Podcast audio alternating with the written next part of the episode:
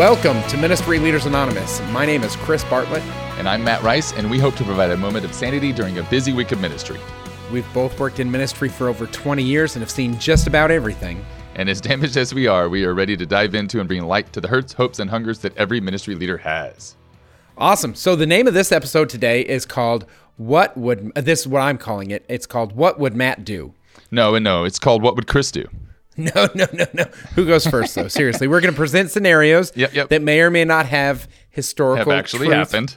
yeah, yeah, may or may not, probably did. And uh, yeah, so I have a really fun one and then a more serious one. And so I'll let you I'll let you lead the dance. Oh, I'm I, I get to ask what would Chris do first? If you'd like, yes. Okay. I mean, this was your idea. I was going to let you set the vibe, set the tone for the, the the podcast, but I'll go first. Okay. So you you go to mass, you spend a little time in adoration. On the way out, you see a young gentleman um, with a hoodie on, um, like a suitcase and a trash bag full of clothes, walking like near your car. Um, so I, I, we're going to do this in stages. So walking near your car, what do you do? I'd probably approach the young man and say, "Hey, can I help you?" Cool. Okay. So Now, that the the reason is is probably because I'm suspicious, and that's typically what I say when I see people that I'm suspicious of. sure. Right. Okay. So then, like his response is, "Sure, uh, I, I could take, I, I could use a ride somewhere." Okay, so if my wife and my kids are not with me, then I would ask him, "Where do you need to go?" Okay. Um, and he says this like a McDonald's like two miles away. Yeah. So I would then say, "Let's put your stuff in the back," and then I'd probably take him there. Cool. All right. As he gets in the car, you notice like neck tattoos, um, and like he's got a hoodie over like over his head, stuff like that. And instead of getting in the passenger seat, he gets in the back seat. Oh no, I'd probably say I'd be more comfortable if you rode next to me. Okay. Yeah. Like he says, no, no, no, I'm good. Then what do you do? Uh, then I then I'd just say, I, "I don't think I'm comfortable taking you." Okay. So so let's let's discuss. This exact thing happened to me. Almost exact same scenario, except I went ahead and gave him a ride. Um, In the back seat. Yeah, yeah, yeah. It was awkward. Um, and uh, Did he sit directly behind you or no, passenger back? Passenger back. okay. Um, but but no, like regardless, I was nervous. Like the the the thought that this like almost immediately when I saw the guy and I said, "Hey, do you need a ride somewhere?" Um, I was like, um, "This might be one of those gang initiation things where he's just gonna kill me," Um because that was that was literally my thought.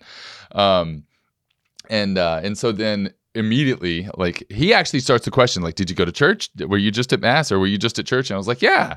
And then i said do you go to church? And and i could tell almost right away that he was either high or on something or his brain was addled from years of drug use or it could have been addled just because of psychological issues. I have no idea. Um, but it was uh, it was an interesting car ride. Um, every like a- any question i asked him it seemed like it caught him off guard. Um, like but it was it was all in line with each other but uh, we ended up talking about God almost the whole way. He asked me, "I was like, are you married?" I said, "Yeah," and I've got six kids. My, they love me very much. I'm their only dad. yeah, yeah, yeah, yeah. But it, like it, like it, it was a conversation. It was interesting. I got to pray for him, pray over him before he left the car, and then uh, dropped him off at McDonald's up the road, and I'm still alive. Yay! Excellent. So, a couple of things from a ministry leader anonymous type of perspective. First of all, I think evangelization um, always involves some type of risk. Yep. Now, typically, that risk is the risk of rejection, not the risk of being murdered. However, in the apostolic age, I think things are going to increase in regards to the cost, and it's Yep. going to be more social costs. I think initially, but I think that uh, that there could be a time where um, the only way to faithfully live out our faith is through a prison cell, right? I mean, I think that that could be a possibility. Maybe not our generation, but the generation that, that we're grandparents to or something like that. God forbid, right? Absolutely need the call of evangelization, but it needs to be bold. Second thing is I think that we can be prudent and I I answered that way because first of all, I'm not a female I would I would not want my daughters or my wife answering in that same way. Yep. And secondly, I feel like I have a pretty good read of people, um, and I'm comfortable with awkward, but I'm aware of unsafe. Yeah. And Yeah. there's a difference between those two. So if he was just awkward, I would have been like, this guy gets a ride because someone's eventually going to give me a ride. Yep. And I'm just an awkward dude. But unsafe, I set some boundaries. Yeah. You know, and uh, and as long as I, I'm not handing over the car keys or anything like that, so I still have leverage. Yeah. So yeah. Yeah, and that was kind of my thought is that, like that last part was like, okay, I don't want to make like I don't know, I don't want to make him mad as he gets in my car. Um, so I'm okay with him sitting back there. Um, I've got the keys, I've got the steering wheel, um, and we're we're taking a safe road, you know, or whatever, a, a very visible road to get where we're going. Um, and so I was like, eh, like I, I can deal with that, you know. And I kept looking back as often as I could so that I could actually like have an idea of what was going on back there. But yeah, like the like and using opportunities like that um, to talk about God in whatever way you can. That so that was an, that was interesting because some of the stuff that he asked about, he's like, so you believe Jesus is God and God is God? And it's like, yeah. And he's like, so what's this? What's the whole Father, Son, and the Holy Spirit thing? So it was like, oh, great. Now I get to talk about the Trinity with a complete stranger who doesn't go to church. Uh, this is a great way to start. What, what, why did you say that like it was a burden? You literally named one of your children Trinity. I know, I but- think that you would be like, this is my moment. I've been waiting for this. but it's like one of those things. Like I, I, I could tell the guy's on drugs, and so how do I like? How do you talk about the It's Trinity? a, it's a cerebral you know? conversation. right? Absolutely, and Yeah, it was like, yeah. uh, you know. So anyway, it was it okay. was fun. So we're clearly starting out a little bit heavy. So I'm going to go with the heavy That one a that way. that was a lightish heavy. Okay. I'm going to start out with the heavy one because I want to end on the light one so Okay. the listeners aren't walking away bummed out. Um, you are a ministry leader at a parish. Uh, you minister to young people. And when I say young people, I'm talking about adolescents.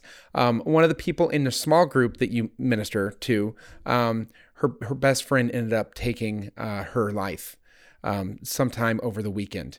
And she has reached out to you via text message to see if you could have lunch with her that day. So uh, you share with your supervisor that you're going to um, do a pastoral kind of response call or whatever, and that you'll be you'll be out for for a little bit of time. Um, and your supervisor says, "No, you have more urgent tasks to take care of. You haven't gotten some of your tasks in when I asked you to last time."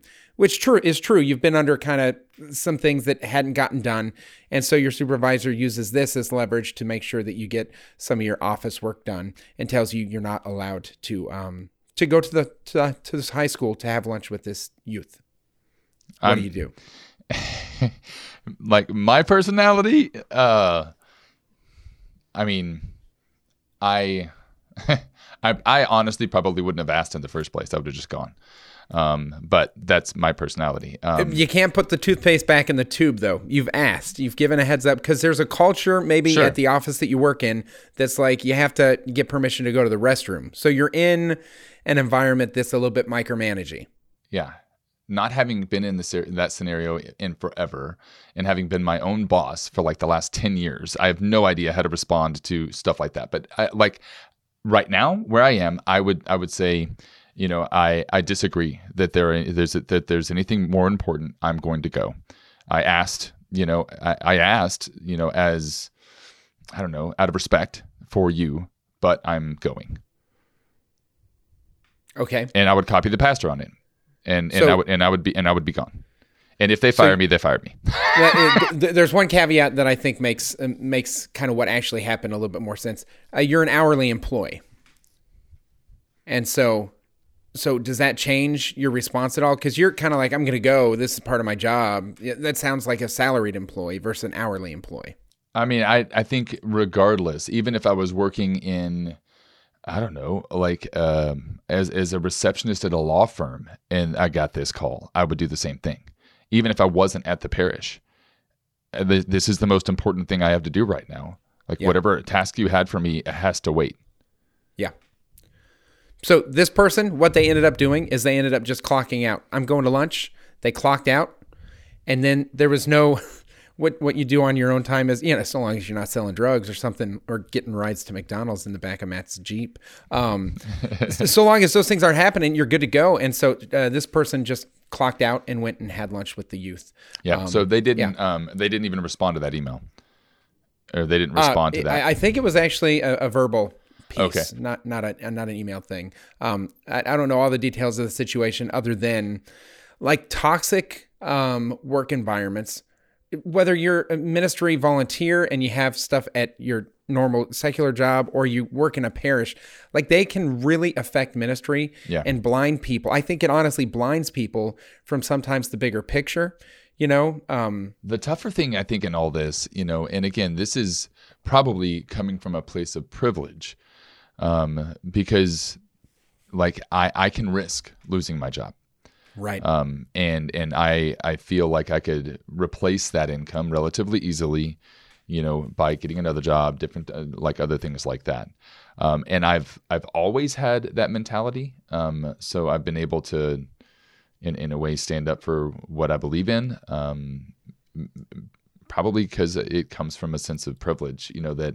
I can replace this or like that whole thing. But if if it was if we were living paycheck to paycheck um, and and really couldn't afford, you know, to potentially risk losing my job, um, I, that that would change my answer, you know, and that that terrifies me, you know, because because people could use that like to hinder ministry, like to hurt, like yeah, against me in in a way. Like if if they knew that I was in dire straits and they could like risk like they could hold my job over me and knowing that I needed the job to keep me from doing what I know that I should do Yeah. that's an that's a problem you know and, and, and I, I bet there are like there's I mean there are people listening to this that are in that situation I, I believe that every ministry leader listening can show a scar from mm-hmm. something that happened. And uh, and honestly, I think that there's times where that would be healthy to do in proper environments. I don't think picking at the scar until it bleeds again is a good idea.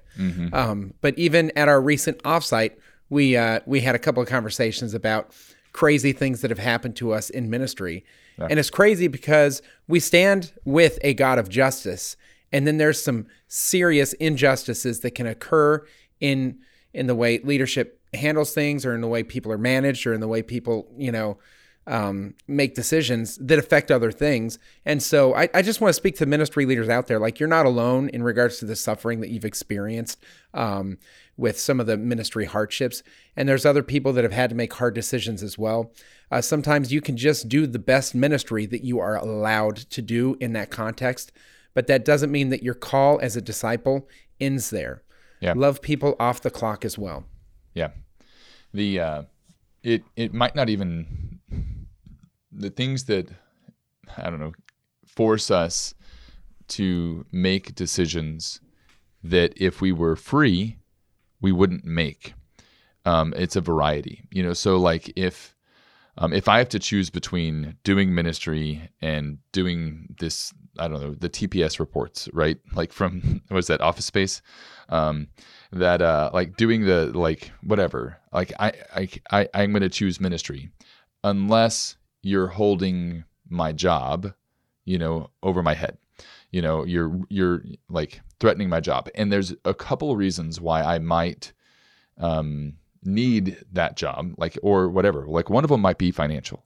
The other one might be this is what I'm supposed to be doing. God has called me here. I love my job. I love my role. I whatever. And so I will sacrifice this in order to stay in this position and continue doing ministry. Um, does that make sense? So I think ministry leaders like they have a passion for what they're doing and they will put up with a bunch of crap to be able to keep doing it. So I'm gonna I'm gonna push back a little bit. I would actually say that uh, the administrative side is still ministry. A teen coming in and seeing a pre-name name tag or um, uh, a retreat being well planned out, like those type of administrative pieces, are part of the ministry experience. However, I believe that those administrative pieces are very interruptible. And I see that when a priest gets a text message from the hospital and he stands up and he goes to the hospital, right? The pastoral response carries a higher urgency, which means that we in ministry have to be adaptable and interruptible. And when we hold on to certain tasks above others, then I think it gets a little convoluted. And that's that can be very problematic, especially when others are holding those tasks to a different priority because they might not know the youth or the the the people that we serve and that their needs are different than our understanding of their needs as a supervisor or as a person once removed. Yeah. And so, um, and we see that a lot. So, anyways, I know there's healing surrounding it. I don't want you to think just because you're doing an Excel sheet that you're not also still doing ministry. But my goodness, if there's a call on the phone from a real person, set the spreadsheet down and pick up the phone. Yeah. Well, and, and that's kind of what I was getting at was those scenarios, those pastoral response scenarios. Sometimes because we love our job so much and it's being threatened um, by someone else or whatever, we will like we tend to. I don't want to say tend to. There is a uh, I don't know temptation to let that pastoral response moment pass because I've got to do this so that I can stay in ministry or so that I can Yeah. feed my family. Um, and The only other piece tough. I want to add is pray for priests because it's their vocation. It's not a job. It's not Yeah. a staying in ministry. It's their vocation, and the Yep. administrative piece of it oftentimes isn't what they got jazzed about when they went into seminary. Yeah, yeah. Yep. So cool. All right, what you All got, Matt? Uh, so this one, I don't know if it's. Yeah, well, let's just see. Um, so you are a youth minister at a parish, um, and you've been running retreats and different things like that. And notice that at like almost every retreat, there's this one teenage girl who almost always has a panic attack at some point in the retreat.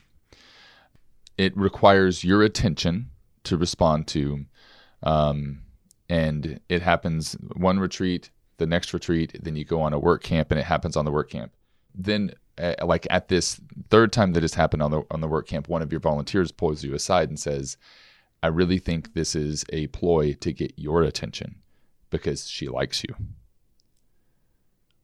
what's your response So let me ask you a question. What what is your response like in regards to to the to the youth or to the person sharing the, the, situation concern? not the person like when the person says it it's like glass shattering you're like oh crap you're right right. um, and Okay, then, great. and then yeah what's your response to the situation So I would tell the adult uh, um, if there's any shadow of that being true or valid, um, we still need to respond.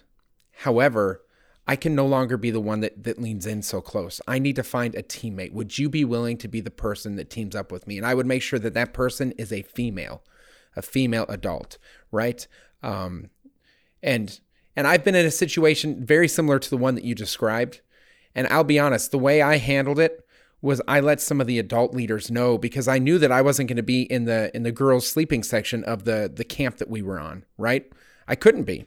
And uh, and so I, I empowered two adults and they were the ones who were aware of this this this girl's kind of pattern of behavior or kind of situation, right? And so um, I would I would mobilize a team to address it. Um, however, in mobilizing it, I would mobilize it as if it was valid. So if someone is faking a panic attack or someone is having a real panic attack, I would always assume that it's a real panic attack. I wouldn't assume that it's. Uh, you, you don't call someone who's crying a faker. You you comfort them. You know what I Yeah, mean? yeah So Yeah. So that was that was basically the the exact situation. That's exactly how I responded to it. You know, once it was like uh, obvious, it was like, oh, you know, you, you're right. You know, that like, and and I need to stop being the one to respond. Um, it was so. This was back when my wife was my number one volunteer at everything. Um, and so I basically just had her be the point person. I said, okay, like she doesn't like I'm not the one responding anymore. You, you you're the one responding, please, honey. Um, and then uh, and so yeah, she um, and they they were real panic attacks. One of the things that was real frustrating on my end is talking with the parents after that last trip. You know, um, talking to the mom and saying, hey, you know, um, this is like there's something you know psychologically off here um, and saying it in the nicest way, like in, in whatever, like you you really need to get you know this her to a, a psychologist. It would be really good for them to to actually you know walk through you know what's causing this and why she's you know seeking out this kind of attention um, with someone and then nothing was done. Like nothing like like no response no no help for the kid. And like as a ministry leader like seeing that happen like i've, I've seen that happen year after year after year after year. Like you you see something that needs a, addressing you know because it's it's a wound or there's some sort of response like they're reacting from a hurt or something like that. And and you know that there's something needs to be done but the parents don't do anything about it even when you talk to them it's it's so hard because as ministry leaders, um, especially when it comes to uh, minors, we want to partner with parents. In fact, that's the only way we can be authentically successful because we want to complement or empower what's taking place at the church to be reinforced uh, or, or, amplified in the home. Yep. And I I have uh, shared a concern with a with a mental health issue as well, and uh, and I was told by the parent, "Stay the bleep out of my family business." Yep. Yep. Like yeah. What are you going to do? I don't know.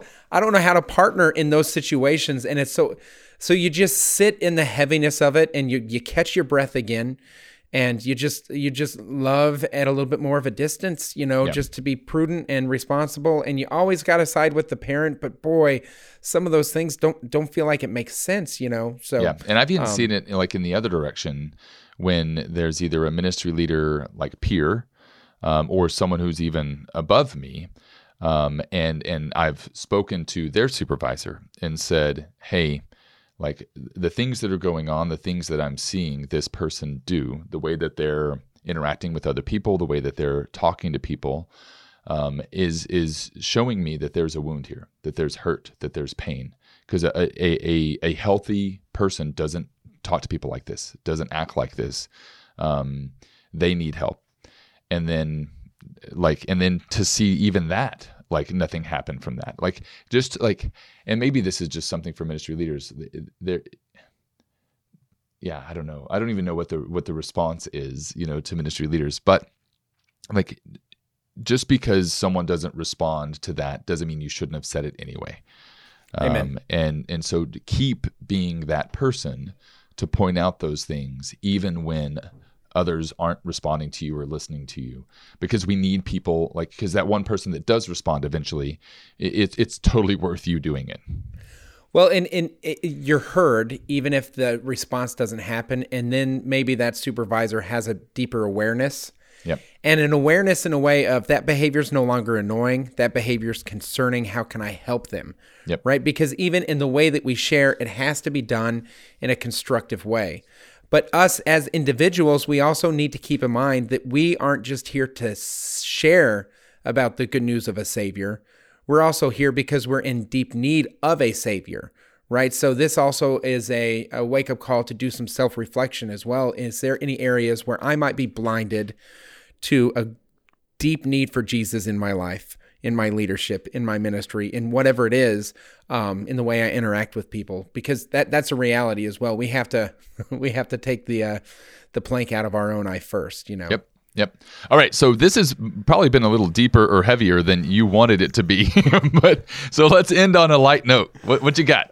I was ready. I was like, this is a great show concept, and we'd love to hear your feedback on the show concept. Um, it's going to be punchy. It's going to be fun. It's going to be, you know, and then all of a sudden we get deep fast, and I love it because I really feel like the Holy Spirit is, is taking the wheel. So you are on a retreat, okay? Um, again, this is just to let you know, you can uh, apply a lot of these to different ministry contexts, but Matt and I, the bulk of our work was in youth ministry or is in youth ministry, and we're still both very passionate about youth ministry. So, um, you are on a retreat. It's a conference, a weekend conference away. You're a state for away. me, like for me. No, okay. with a group of youth. Okay. So you've got you've got you know say 25 youth with you and a handful of awesome adults, and there's a teen that just passes out. Okay. Boom, and uh, and you, you talk to the teen, and he's he's de- you can tell he's just severely dehydrated. You take him to the to the uh, urgent care to the hospital and they they do the same thing. They put him on an IV. He uh, he starts coming to more and more. Um, you contact the parents, you know, um, during all this process. He was at a Boy Scout camp for the entire week, a week worth of Boy Scout camp, right? And then he comes to uh, your retreat, or your your conference or whatever. Um, and now you're there at the hospital. So the hospital lets you know he's severely dehydrated, and what they need to do to rehydrate him is give him this IV, so you're there for another two hours, and then they hand you a a, a thing of pills, and those pills are suppositories, and they say. They say they need an adult. This actually happened, Matt. They oh need an my adult. god. They need an adult to administer these suppositories every four hours to this youth um, moving forward. so let me walk this back. Holy there are crap. there there are zero zero parents involved, right? They're the state away, and this is what the doctor said they need. And of course, there's a 40 page safe environment manual that tells you any step between holding that bottle and executing it would be a grave violation I cannot of take that, this. that situation. So what as you're leaving as you're leaving the ER, being handed those bo- that bottle, the, the the young man is looking at you and you're looking at him with the same type of fear in your eyes. Like, dear Jesus, do we have to do this? So what do you do? Oh, like your first mistake was leaving that hospital with that kid. I would have just walked out and left the kid there. I'll be back in 24 hours. like Just let the hospital care for him. Y'all deal Yeah. with them, you know? Like that was like that's my first thought. Um, second thought is as you walk out, you look to the kid and say, "You're doing that your damn self." like, like, sorry. Did we just make this explicit? Did I just make that explicit? Whatever. No, the, the darn darn darn self. You were talking about what beavers make. Sure, keep yeah. going. Okay. No, it would be it would be like uh, like can you do this yourself? Um, like and and then like if he says no, it's like all right, you're on your first flight home. like I don't know what the like I really don't know what I would do. I would not I would not do it. I would have a hard time doing that with my own kid. My wife does all that stuff. So, so you did inquire. Yeah, you're. It's Matt's wife is a, a doctor, uh, an MD, and she's excellent. Um, and so you you actually did inquire. Is this something in front of the doctor? Is this something he can do on his own? And they said, in our experience, we found that people actually don't push it all the way in. so you need to. We need an adult to administer it, to this, you know, 13, 14 year old kid. So yeah, so you can't do it your darn self, Matt. So now, now does that change your response? Uh, you cannot abandon him at the hospital. You know you can't do that Why not? because you cannot abandon a minor. Yeah, like if you talk to the parents and say, "Hey, this is this is this is what they're asking me to do," I I, I feel more comfortable leaving him here and let the hospital do it. So they would probably say you need to stay with them, or we'd like you to stay with them. I don't want my child, my my baby, to be at the hospital by himself overnight. Okay, so you want to know what happened? what happened? I gotta know because yeah, some of these decisions I, I like I would have to make in the moment, not like hypothetical. So I, uh, the, the young man and I both looked at each other with this look of like, are we really going to walk down this road? and, uh, and then as we walked to the car, I said, we're going to stop at a gas station right now. And we're going to buy two big jugs of Gatorade and two big jugs of water. If you can finish one Gatorade and one water before we go to bed, and one Gatorade and one water before lunchtime tomorrow, then we won't deal with this bottle. Does that sound reasonable? And he said yes. and then I contacted his parents and shared that plan with them as well. And uh, it like, kind of walked them through the scenario, and they agreed that that would be acceptable. and so that he he I I I, I checked on him. Are you drinking your water, bud? Hey, are you drinking your water? Oh, you did not have to check on that kid. He was doing it. Oh, I had to check on him because I didn't want to have to hold in my end of the deal, you know? So, sure enough, he went to bed um, and went to the bathroom like three times before the evening was done. And then uh, by lunchtime, he was running around. He was fine. Good. Um, I get back, take him back, hand the parents the, the suppositories and say, here, just in case you need them in the future whatever. They apologize greatly. Two weeks later, in the mail, I get a thank you note and a $100 gift card to Christopher's, which is a very nice restaurant Nice. in, uh, in, in, in, in, In the town. area. That's funny. Yeah, yeah, yeah. So that's Wow. what happened. Wow. Yeah, I yeah, I'm sure that people have been put in situations like that before other ministry leaders, but uh yeah, I haven't and uh yeah, I hope I never am. But, but it's one of those double like edged that swords. was a, like a great response though because it was like like there's got to be another solution. We're going to make up our own way. solution. We're going to ignore medical advice and do it this way because yes. So so, yeah, because that, that's the thing is it's an impossible situation. You cannot follow medical advice, which the parents in the diocese would want you to do, and at the same time follow safe environment policy, which the diocese would want you to do. So you're stuck in this impossible situation. So you've got to find a third way or something like that, Yeah. or you've got to bring in another medical expert and actually have to hire a professional nurse or something like that to do that. And maybe I could have inquired at the conference center and said, "Is there, you know, do you guys have a medical tent or something like that to where we get a nurse, a professional nurse or something like that?" Yeah. So that that could have been another another option, but but I do believe that there are certain situations where people haven't scripted this. There's no Yeah. there's nothing in the safe environment manual or anything like that about this and uh and you just have to and the best thing that I did in that conversation was bringing the parents into the conversation. Yeah, absolutely. Hey guys, we want to hear your scenarios. The, the, these are some of them were gotcha. like that last one was definitely a gotcha type of thing because there was no correct answer, you know. Um, but we want to hear what you want to hear us respond to. So what would Matt do? What would Chris do? You can email us at mla at ablaze.us and share this. It'll bring a smile to someone's face. What I want to see actually would be fun would be some of these posted on Facebook, um, and you and I are not allowed to respond. Like we would have to take take the ones we like or whatever to onto another episode. Um, does that make sense? Uh, totally. Yeah, Yeah, yeah, yeah. Absolutely. Okay. So post these on Facebook or send them to us either way, um, and uh, yeah, we'll go from there. That'd be a lot of fun. Hey, in 2020, uh, it, it was rough. 2021 is now upon us, and uh, we would love for you guys to leave a five star review.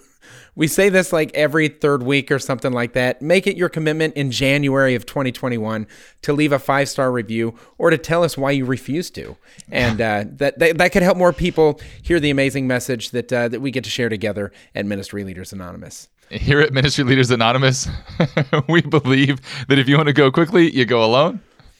And if you want to go far, we go together.